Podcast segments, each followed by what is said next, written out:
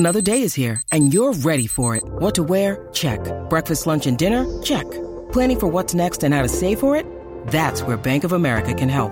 For your financial to-dos, Bank of America has experts ready to help get you closer to your goals. Get started at one of our local financial centers or 24/7 in our mobile banking app. Find a location near you at bankofamerica.com/talktous. What would you like the power to do?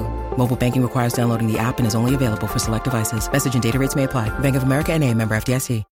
When you need mealtime inspiration, it's worth shopping Kroger, where you'll find over 30,000 mouthwatering choices that excite your inner foodie. And no matter what tasty choice you make, you'll enjoy our everyday low prices, plus extra ways to save, like digital coupons worth over $600 each week. You can also save up to $1 off per gallon at the pump with fuel points. More savings and more inspiring flavors make shopping Kroger worth it every time. Kroger, fresh for everyone. Fuel restrictions apply. TCL is a proud sponsor of the Score North Studios. TCL, America's fastest growing TV brand.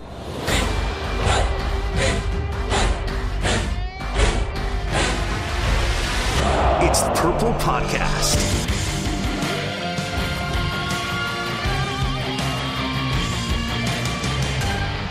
Hello and welcome into the Purple Podcast. Matthew Collar here with you, and joining me, a very common guest on the podcast, Bobby Peters. Last year, he wrote the third down manuals for the Philadelphia Eagles and the Los Angeles Rams, which we referenced many times here on the podcast. And now his project from the 2018 season is the Chicago Bears Complete Offensive Manual. And I have just started going through this, Bobby, and you are a crazy person for the level of detail that you have gone into with the 2018 Chicago Bears offense. Oh, thanks, Matthew. It's always a pleasure to be on the podcast with you. And, you know, it's a lot of hard work. And when you're done, it's nice to have a finished product that, you know, has a start and end like this. So thanks for that. So you have gone through essentially every concept used in the Chicago Bears offense, and there are many different ways that we could go through this. But where I would like to start is some of your big picture conclusions that Matt Nagy was highly lauded for what he did with the Chicago Bears offense. We knew their defense was fantastic, but their offensive numbers, I think, were higher than most people expected, and they created a good number of explosive plays and got the ball to their weapons effectively. Tell me what you saw from Matt Nagy that, as you were going through play by play, everything through their tape, that surprised you, stuck out to you, made you think, yeah, you know what? This guy really was innovative on offense in 2018. So probably the two biggest things that, if you want to talk big picture, that led to, you know, their overall success are probably what he did in the offseason, putting together a complete system, not just a collection of plays.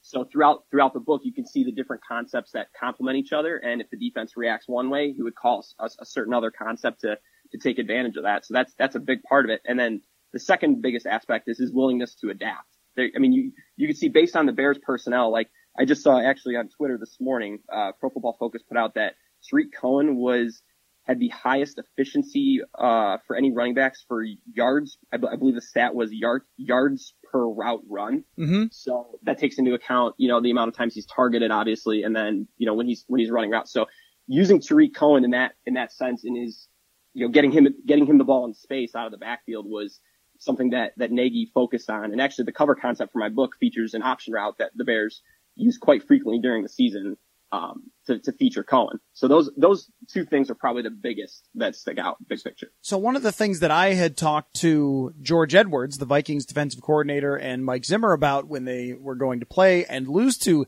the Bears, was Tarik Cohen's ability to get vertical. He wasn't just a, you know, check down option behind the line of scrimmage or a screen option, that they could use him in almost any way. And as I look at this Vikings offseason, Bobby, I think a lot about the weapons here that Chicago has put together. And even though I have enraged some of the internet by suggesting the Vikings pick up Antonio Brown, there are a number of other players that I look at for the Vikings that they could really use to fill out their number of weapons.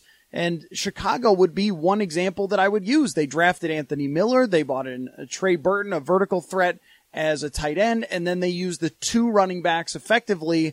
I think that the Vikings could benefit from taking some of those things from Chicago and the way that they built their roster to go with what Matt Nagy wanted to do scheme-wise.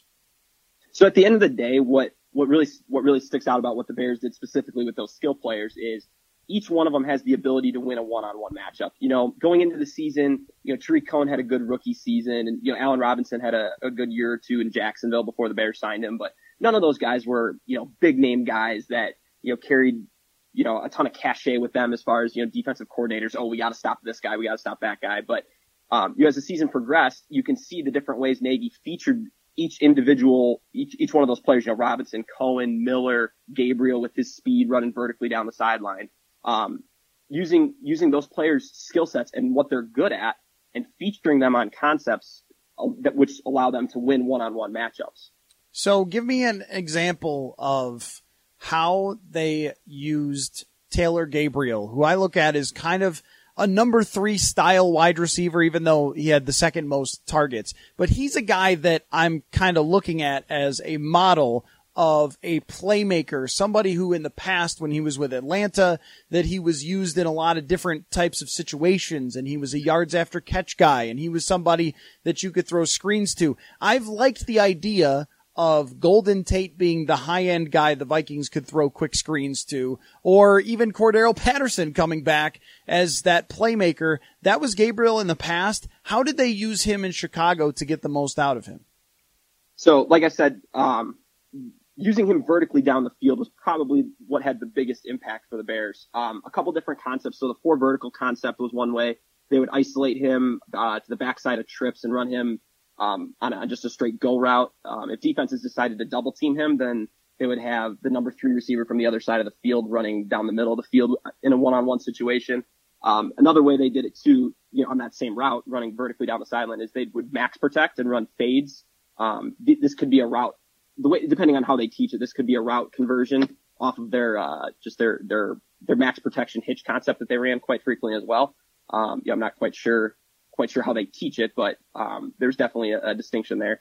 So those two ways are probably the ways they try to get him the ball down the field.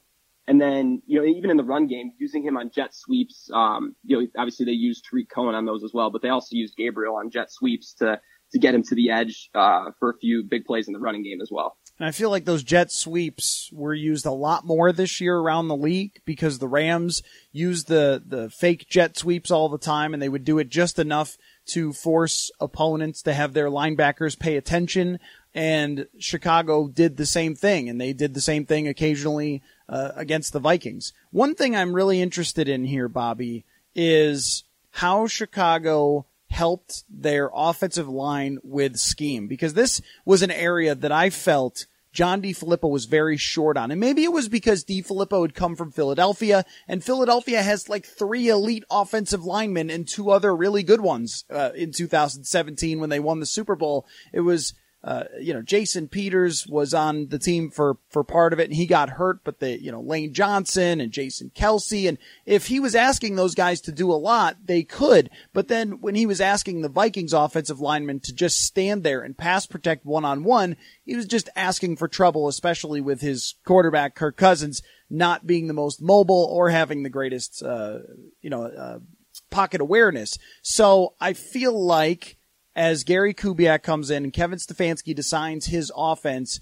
in sort of a Shanahan type of mold, that it will be a big deal for the Vikings to consider. They're not going to have the most talented offensive line. Like, nobody is walking through the door that's going to be a superstar left tackle. But I look at the Bears offensive line, and I don't see any superstars really either. I see good players, but I don't see superstars. Yet their pass protection numbers on Pro Football Focus were pretty solid.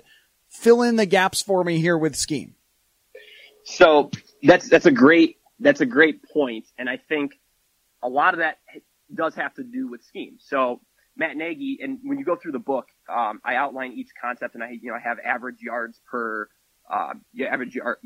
play for that concept, and then I break it down by first down, second down, third down, red zone, and things of that nature. But as you go through, you can look at all the concepts that clearly are designed to create an open first read or a quick game concept, get the ball out of Trubisky's hands quickly.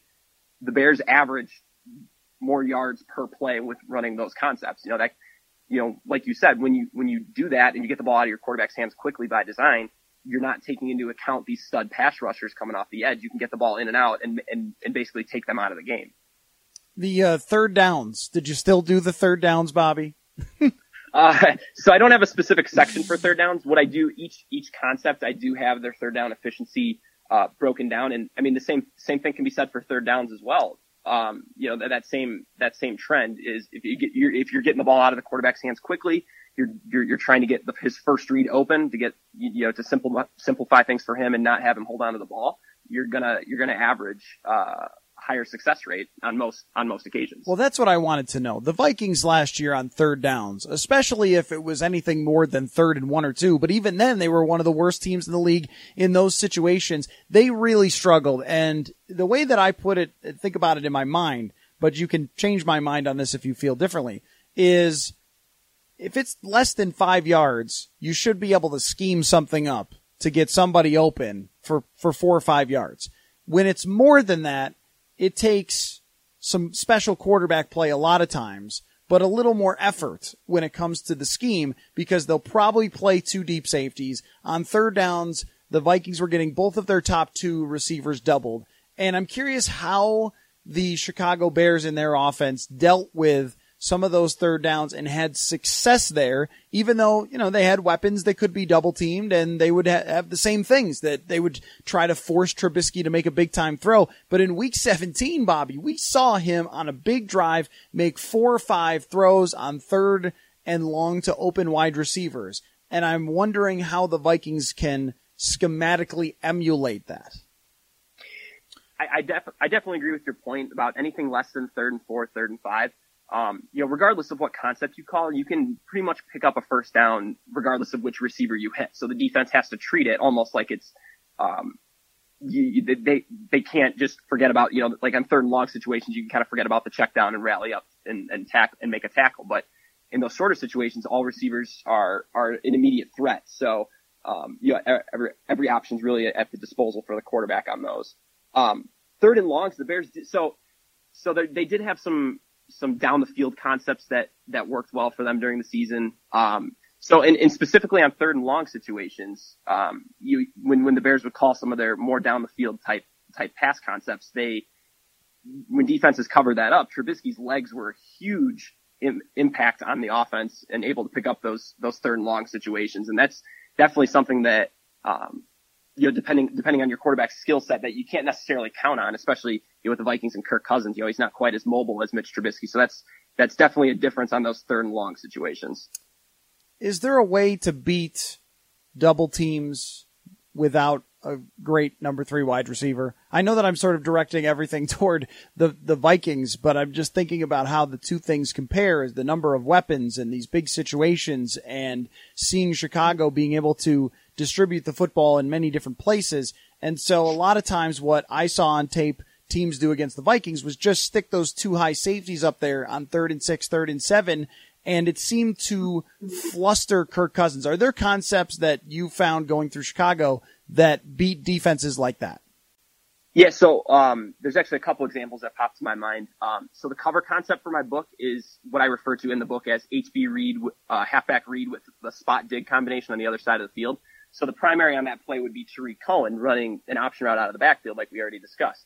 Now, what the Bears would do, one of their answers is if defenses wanted to double-team Tarik Cohen and give him help from the inside and out, one play that they would use on specifically 2nd and long situations to try to get themselves back into normal down and distance is they would run the receiver to that side who would normally run a corner route on kind of like a bang post route. Mm-hmm. So they're attacking that window. So from a reduced split, he's going to get inside leverage on the corner because the corner is going to be playing with outside leverage. And with the defense double teaming Tarik Cohen underneath, there's a huge window in that hole kind of behind that linebacker that jumps to guard Tarik Cohen. And specifically, good examples of this are in week 14, week 15, and then in the wild card game against Philadelphia, the Bears hit, I believe they usually had Trey Burton lined up in that position, on that route. I think they might have had Allen Robinson once, but they actually averaged over 10 yards per play when they called that adjustment to that concept. And like I said earlier, they would use that as a specific answer to when the defenses tried to double team one of their best players in Tarik Cohen. So it's all about having a complete system at your disposal that has answers built in. And that's something that you can build in the off season. And then, you know, during the season, you can go, oh, okay, they're doing this. Well, we have an answer for it. As you went through and watched Mitch Trubisky throw football after football, what did you come away with? Because I watched some Chicago tape to prepare for the Vikings games, and then I watched them back. And my feeling was that he certainly does have a lot of talent, but there are also throws that get left on the field with Mitch Trubisky. Did you walk away thinking, well, this offense is going to be something to be reckoned with for a while, or they're really going to have to keep these weapons and this coach and keep adapting the way that they did last year in order to get the very most out of Mitch Trubisky? So there's definitely a blend of good and bad with Trubisky. We talked already about his running ability. That specifically against New England in Week 7. Mitch Trubisky bailed out the coaching staff quite a bit. New England was able to pattern match a lot of their base concepts, and Trubisky was able to recognize that, not throw the ball into danger. Instead, he would tuck and run and pick up a ton of yards on the ground with his legs in that game, and that's obviously a huge plus that a lot of quarterbacks in the NFL just aren't capable of doing. But there was definitely plenty of bad. I look at their Week 14 matchup with the Rams, and the defense basically won that game. They shut down LA. I think they only gave up 6 points, and the Bears, they did have one touchdown drive where Nagy kind of used where he used an outside zone RPO to move the ball down the field. And to Mitch's credit, he read that well. But he was really struggling early in the game with a lot of their drop back pass concepts. So Nagy kind of after halftime kind of reined him in a little bit, simplified the second half game plan. You realize that the defense was playing well. He probably only needed one or two more scores to go ahead. So in that situation, Trubisky, without a stellar defense, that might have been a game that they would have lost with the way he was playing. I think he might have had, 3 first half interceptions in that game, maybe 2. But those, like I said, there's good and bad. And I think going forward, he's in a system that has answers for what defenses present to him. And it's, with a full off season in the system now, year 2 really will be a litmus test for him. At least in my eyes, how he improves on these specific concepts, how he improves with getting the ball out quicker to open guys. Cause there were definitely times too where, Nagy would call something and I specifically, getting Tarik Cohen down the field, there were a couple of times where he'd run either a wheel route from the backfield or kind of an out and up, from the slot, and Trubisky just wouldn't pull the trigger on it, even though Cohen had a step or two on his guy. And, those are things going forward. Year 2 in the system, he's gonna be more confident in his throws. If he realizes Cohen's got a one-on-one, he'll be quicker to pull the trigger on those. But, definitely some good, definitely some bad, but, year 2 is going to be a big test for him. In terms of a running game, we saw the Bears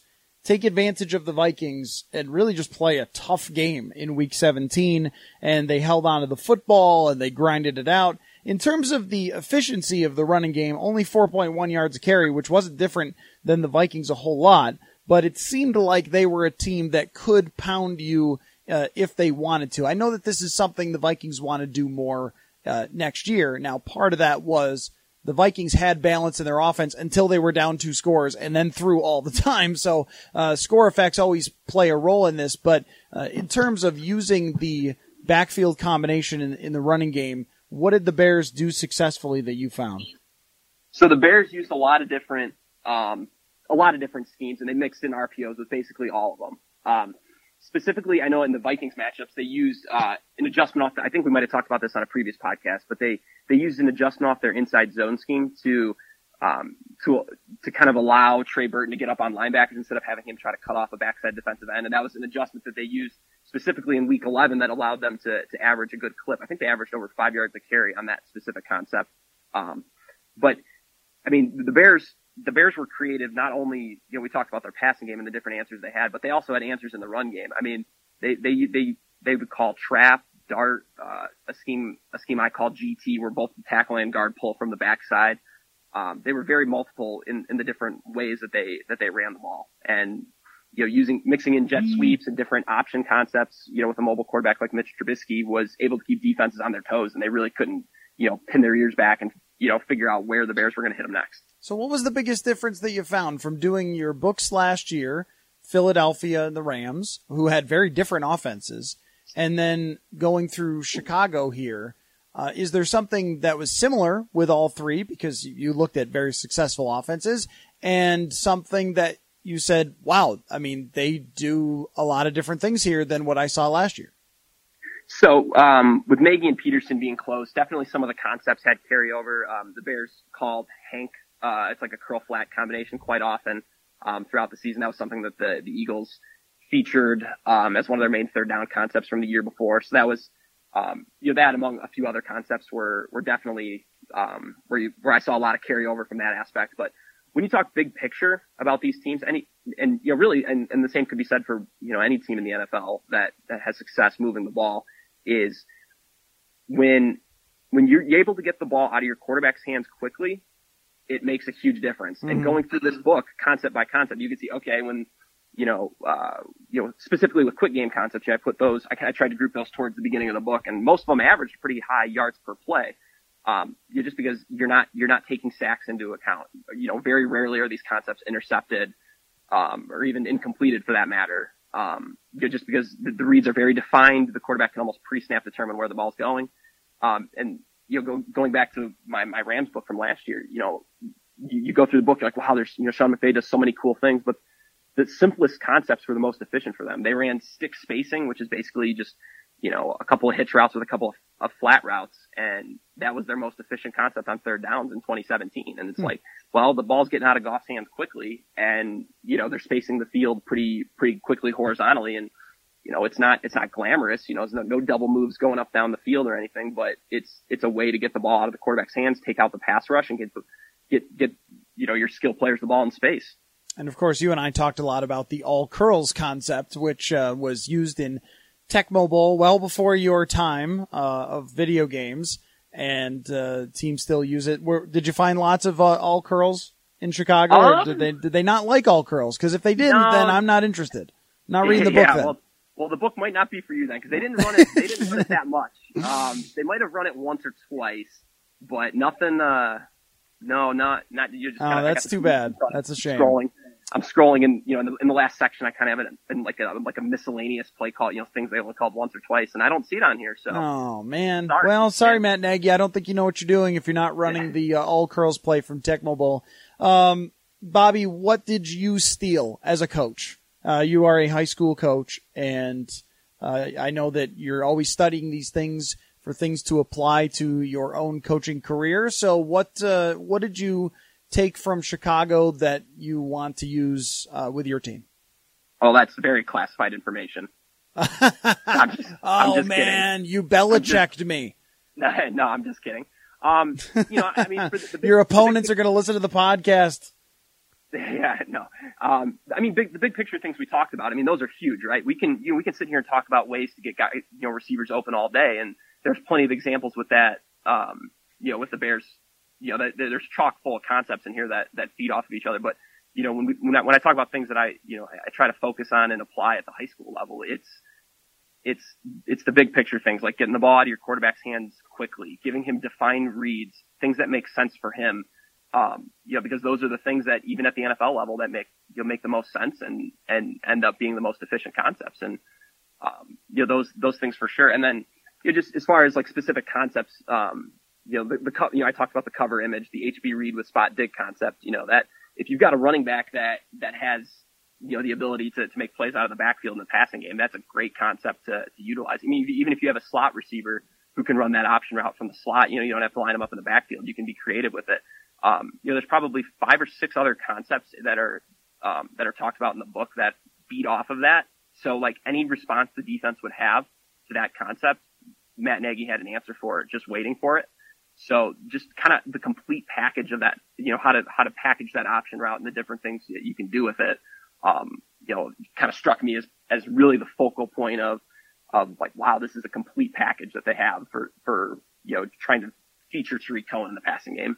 Was that your big picture team building type of takeaway? Was if you have a versatile running back who can come out of the backfield and basically be a wide receiver running back, it's really darn tough to stop no matter how defenses handle it. That seems to be, as we talk about this, everything that you're talking about seems to circle back to that position. And I think it's vital that the Vikings find someone to go along with Dalvin Cook. And he's good at all of this, but find someone who can do all that stuff, who can be a change of pace if they want, who can be a vertical threat if they want, who can do kind of a little bit of everything. I think that's important.